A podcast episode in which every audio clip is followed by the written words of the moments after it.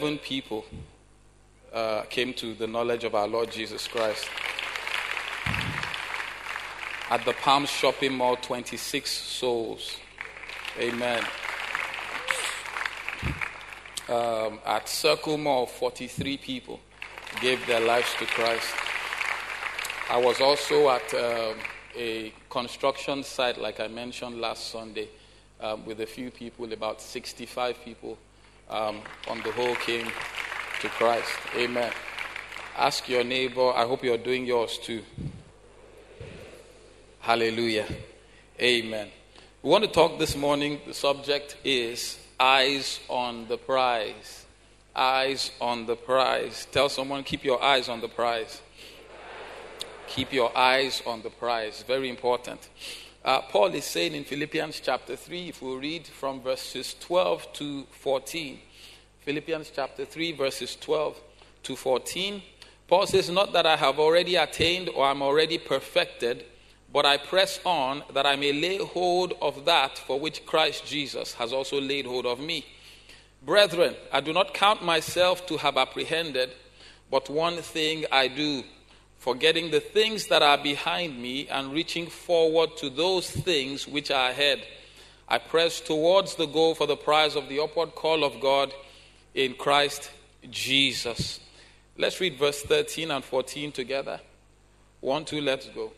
Brethren, I do not count myself to have apprehended, but one thing I do, forgetting those things that are behind, reaching forward to the things that are ahead. I press towards the goal for the prize of the upward call of God in Christ Jesus.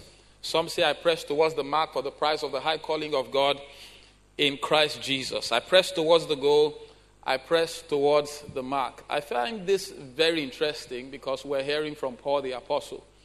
If you read earlier in the text, Paul is speaking about his achievements. If you ask me, any believer who has done this should be satisfied with himself and satisfied with life. Paul was saved. Paul rejoiced in Christ and said, that he took no confidence in the flesh. He understood already what justification by faith meant. But he said that he counted all his previous works that were once the foundations of his trust and confidence as dross or as dung that he might win Christ. So he said, for instance, in Philippians 3 5, I was circumcised when I was eight days old. I am a pure blooded citizen of Israel. I'm a member of the tribe of Benjamin. I'm a real Hebrew, if there was ever one. I was a member of the Pharisees who demanded the strictest obedience to the Jewish law. Verses 7 and 8, Paul then goes on to say, But what things were gained to me, these I have counted loss for Christ. Yet indeed, I also count all things lost for the excellency of the knowledge of Christ, uh, Jesus my Lord for whom I have suffered the loss of all things and count them as rubbish that I may gain Christ. So, Paul, in my opinion, was in a state of conscious safety. He understood what he had gained, he understood what he had lost, he also understood what he, why he lost what he had lost. He says, I'm pressing towards the prize. I would have thought that after verse 8, Paul would say, You know, I've, I've done it all. It's time to rejoice and relax. I'm born again. But he understood also that he was in a state of imperfection. The work is not done after you have counted all your achievements as dung. You ought now to press towards the mark for the prize of the high calling of God in Christ Jesus. Tell your neighbor, press. Say to someone else, press. To win the prize, it is important to know what game you are in and what the rules of that game are. To win the prize, it is important to know what game you are involved in and what the rules of that game are. What are the goalposts? Where am I running towards? I want you to imagine quickly a, go, uh, a football match without goalposts a football match without uh, lines. So there's no throwing line, there's no penalty spot. Imagine a 100 meter race, or imagine a race with no finish line. Without rules, you cannot have best players. Hallelujah. Messi would never be the best player on earth if there was nothing called a goalpost. Uh, in the course of the week, we heard about a, an earth shattering transfer. For those of us who don't know, amen. It all started like a joke. Um, every day the rumor stayed, I knew, okay, there must be something to this. And then Neymar. I hear that guy tithes. I, I want to know his pastor. Amen. That's my new prayer point. I want to be his pastor's friend. and so Neymar moves from Barcelona to Paris Saint Germain for 222 million euros to earn 550,000 pounds a working week. Or is it a playing week now? Hallelujah. Amen. I saw a video on Instagram by a guy called Fowles. He was discussing the same subject. He said, My children are going to play football. He said, We must place focus where focus is. There are enough lawyers in my family. There are enough doctors in my family. He said, in fact, not only my sons, my daughters will also play football. he said, all this talk about uh, you must let your children, you know, make their choices. He said, I will give them their choices. They will choose either Barcelona or Arsenal or Man U or Chelsea. There's no problem. They will make their choices. He says, Or oh, didn't you hear the amount?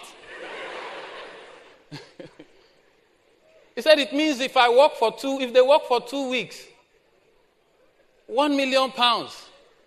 Then he said, Jesus. Amen.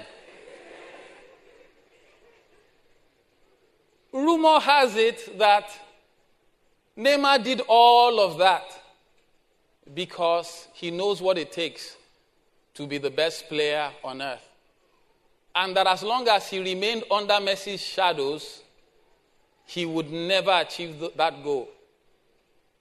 He knew what game he was involved in, he knew what the rules are. Ask your neighbor, do you know what game you're involved in? Ask them, do you know what the rules are? In 1 Corinthians 9 26, NIV, Paul says, Therefore I do not run like someone running aimlessly. There's a finish mark here. I do not fight like a boxer beating the air. I'm not, sh- I'm not shadow boxing. I'm not sparring. This is real. In the New American Standard, it says, Therefore, I run in such a way as not without aim. I box in such a way as not beating the air. So I'm consciously doing something. I'm working towards an aim. I'm working towards a goal. Because I understand the game I'm playing and I know what the rules are. You may ask me today, Pastor, what is this game we're playing? What are the rules? What are the rules? Matthew 28, verses 19 to 20. Matthew 28, verses 19 to 20. I want us to read together. One, two, let's go. Therefore, go and make disciples of all nations, baptizing them in the name of the Father and of the Son and of the Holy Spirit, teaching them to obey everything I have commanded you. And lo, I am with you always, even to the end of the age. Go therefore and teach all nations. This we call the Great Commission. I believe that at the end of the day, this is what really matters. I believe that at the end of the day, this is the game we're playing. And the rule is that we go into all nations and that we baptize them, baptize the world in the name of the Father, in the name of the Son, and in the name of the Holy Spirit, and that we teach them to observe all things that He has taught us and commanded us. And he reminds us of the fact that he's with us always, even to the end of the world. My question to you this morning is Who are you on this football field? Who are you in this game of life? A good disciple or a good player is a soul winner. Somebody say soul winner. Tell your neighbor a good player wins souls. Tell your neighbor a good player focuses on the Great Commission. To win at the end of life, you must embrace and practice soul winning. This is what it means to play according to the rules. Second Corinthians chapter 5 verses 17 and 18. Paul tells us that if anyone is in Christ, is a new creature. Old things are passed away, and behold, all things are new. He then says that all things are of God who has reconciled us to himself through Christ and handed unto us or given unto us this ministry of reconciliation. And so when you came to Christ, Christ effectively handed the baton to you and said to you, I'm not going to come down to preach the gospel. I'm not going to come down to speak to that person in your office, that neighbor that you see every day, that person that you drive by every day. I have handed over to you the ministry of reconciliation, the ministry of preaching the gospel and bringing people to Christ. The same way, somewhere, somewhere, someday, under some circumstance, preach that same gospel to you for as many as are saved here today and brought you to Christ. Christ has handed on to you, given to you the ministry of reconciliation. Are you playing in this game or are you spectating? There is no crown for those who do not compete according to the rules. There is no crown for those who do not compete according to the rules. A Christian cannot succeed, cannot succeed as a Christian by living a life by a different set of rules outside God's instructions. You don't set the parameters, God does. God is in this business of soul winning and has called us into that same business. Help me ask your neighbor, what is your business? You see, because this is God's priority. Everything that is going on is tied to redemption, to the redemption of men, to bringing people to the saving knowledge of Christ Jesus. If you are not aligned to the Great Commission, there is no prize for you. I don't know what prize you may be pursuing today. For some, it's material wealth. You wake up every day, go out, get into traffic, slug it out with your competitors, come back at the end of the day after a hard day's job, go to bed, and start again this cycle. And God is saying, all that is good, but you are yet to play the game. It is not about your moral uprightness. Someone may think that is what the game is about. No. Paul was the best of the best as far as he was concerned. He had any degree of his day you could imagine. So maybe it's your PhD, maybe it's your MSc, maybe it's your BSc. That is a game, but it's not the one that matters. Play the game that matters. Is it breakthrough in business? Breakthrough, that word. Such that the minute you break through, job accomplished. Breakthrough in the eyes of God is that heaven rejoices over every soul that comes to the knowledge of Jesus Christ. Are you breaking through every day? Are you breaking through for God? Are you reconciling the world unto Jesus Christ? How will your works on earth count in eternity? When the rules are laid out, would you have played accordingly? Or are you a spectator? In this game of life, a spectator is someone who has no impact on the game. I have watched football for a long time. I suddenly realized there is no best spectator prize unless you know where it's been given out. This is the man who watches football the most and applauds the most and shouts the most and does the Mexican wave the most. Some of us are breaking our heads over what people are earning. They don't know us. They may never know us.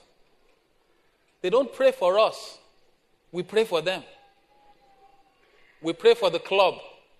We pray for the coach. We pray, Lord, this day as we play Chelsea. Yeah? No, as we play Arsenal, sorry. Give us favor.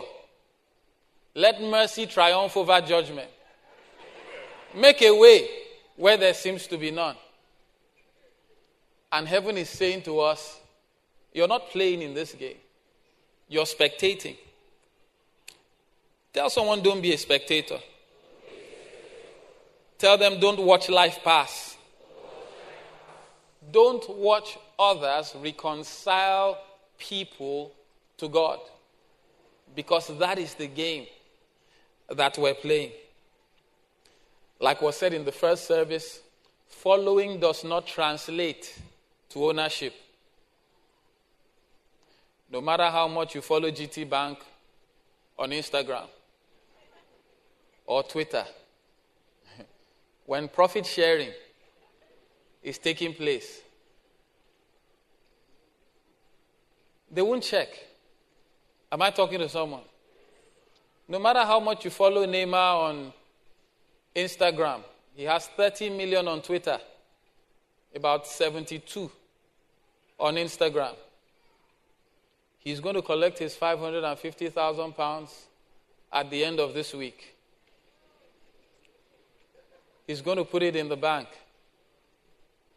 And he's going to get ready to play next week. Somebody here is getting ready to work this week. So you can pay your DSTV and watch Neymar next week. So he can earn his 550,000 pounds. Tell your neighbor, know the game. Tell them there's only one game that matters reconciling Christ, uh, reconciling men. Say it, reconciling men unto God. Don't be a fan, be a player. A wife shouldn't say that to her husband. Amen. So if your husband is beside you, find another word. Amen. Say, be a true disciple. Say, be a true follower. Amen. Yeah? Because I understand player means a few things these days. Amen. Don't be a spectator in this game of life. Don't be on the sideline of life watching others achieve great things for God. Paul said, Lest after I have preached to others, I myself should be a castaway. So he said, I bring my body under, I bring it into subjection. I discipline myself. I run for the race. I box like someone with a plan. I play like someone who knows what the game is and knows where the goalposts are. I pray that at the end of the day, when we are in heaven, when the king comes out to pay wages to all the workers, I won't be looking around for you. I'm wondering, where is Kule? Where is Wale? Where is, apologies to any Wale here. Um, I mean, I have to call somebody's name. Where is Misan? Where is Dele? Ask your neighbor, will you be there? Say, will you make it? Seriously ask someone for me, will you be there? Say, I look forward to seeing you. Say, but until we get there, play the game. Play well. God will give you success. God will put a word in your mouth. Don't be worried about what to say. You're not preaching your own message. You're simply saying to someone else how Jesus has touched your life. Let's bow our heads.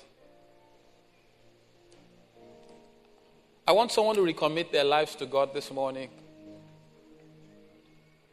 and say, Lord, I've, redef- I've defined the prize wrongly. I thought the prize was uh, moving up in my career. I thought the prize was earning more. I thought the prize was amassing degrees. I thought the prize was buying the latest car, building the nicest house. I thought the prize was doing all within my power to prove to my family that I can succeed. I've had the wrong driving force. But Lord, I come to the cross this morning to recommit and to rededicate. And to say, Lord, help me. Really help me. Help me to play this game. Help me to play it like I should. Somebody talk to God. I don't want to be missing in action. I don't want to be found wanting at the end of it all. I want to have played it according to the rules. I want it to be said of me, well done, good and faithful servant. While heads are still bowed, I want to reach out to anyone who is here this morning and you are not born again. So you're saying, Pastor, I haven't even started playing at all. I don't even know Jesus Christ as my Lord and Savior. I have never at any point consciously invited Him into my heart. I want to ask you to do that today, if you will. If there's any such person in this auditorium this morning, you're saying, I want to give my life to Jesus. I believe that He died for me and that He rose on the third day for me, and that He shed His blood for my salvation. And that I believe if Jesus comes into my life, I'm going to have a better life here on earth and even beyond. Let me ask wherever you are that you lift your hand slightly above your head so I can identify you. I want us to say a prayer together. God bless you, my sister there. God bless you. Let's do this quickly. Nothing to be ashamed about. God bless you there. Nothing to be ashamed about. You're saying, Jesus, come into my life, come into my heart, come and rule this life. God bless you, sir. Come and help me, come and save me. God bless you. Let's do this quickly. Let's do this quickly. Let's do this quickly. If your hand is lifted, let me ask that you take a further step, rise to your feet wherever you are. You are standing for God today. I promise you, heaven is standing for you. Thank you, sir. Thank you, my sister. Thank you, my brother. Thank you, my brother at the back. Thank you. Let's do this quickly. Thank you, sir. Let's do this quickly, quickly, quickly. If you're standing, I want you to say a word of prayer after me. I want you to say, Lord Jesus, I come to the cross this morning. Father, I accept you into my heart. I ask you to be my Lord and be my Savior. I believe that Jesus Christ shed his blood on the cross for my salvation. I thank you today because I'm born again and my name is registered in heaven. Lord, I receive this ministry of reconciliation and I commit to telling others how you have touched my heart. Thank you because from today it's a different story. Thank you because from today my path is shining brighter. Thank you, Lord, because the things that are behind me are behind me. Today I'm pressing forward for that mark. Lord, I thank you. Thank you for this new, re- new relationship. I pray in Jesus' name. And the whole church said a big amen. If you're standing, let me ask that you please oblige the person reaching out to you at this time. One of our counselors is doing so. That you go with them for the next five minutes and you'll be back in here with us. God bless you. I believe that this is the best part of any service. Can we applaud our friends? Can we thank God for what He has done this morning? If you are indeed happy, if you are indeed blessed, let's put our hands together. Father, we thank you. Lord, we give you praise. Hallelujah. Help me tell your neighbor, congratulations. Say, go out there tomorrow and play the game. Say, I pray that this week you will bring someone to Jesus Christ. In Jesus' name. Hallelujah. Amen. Let's put our hands together you are blessed.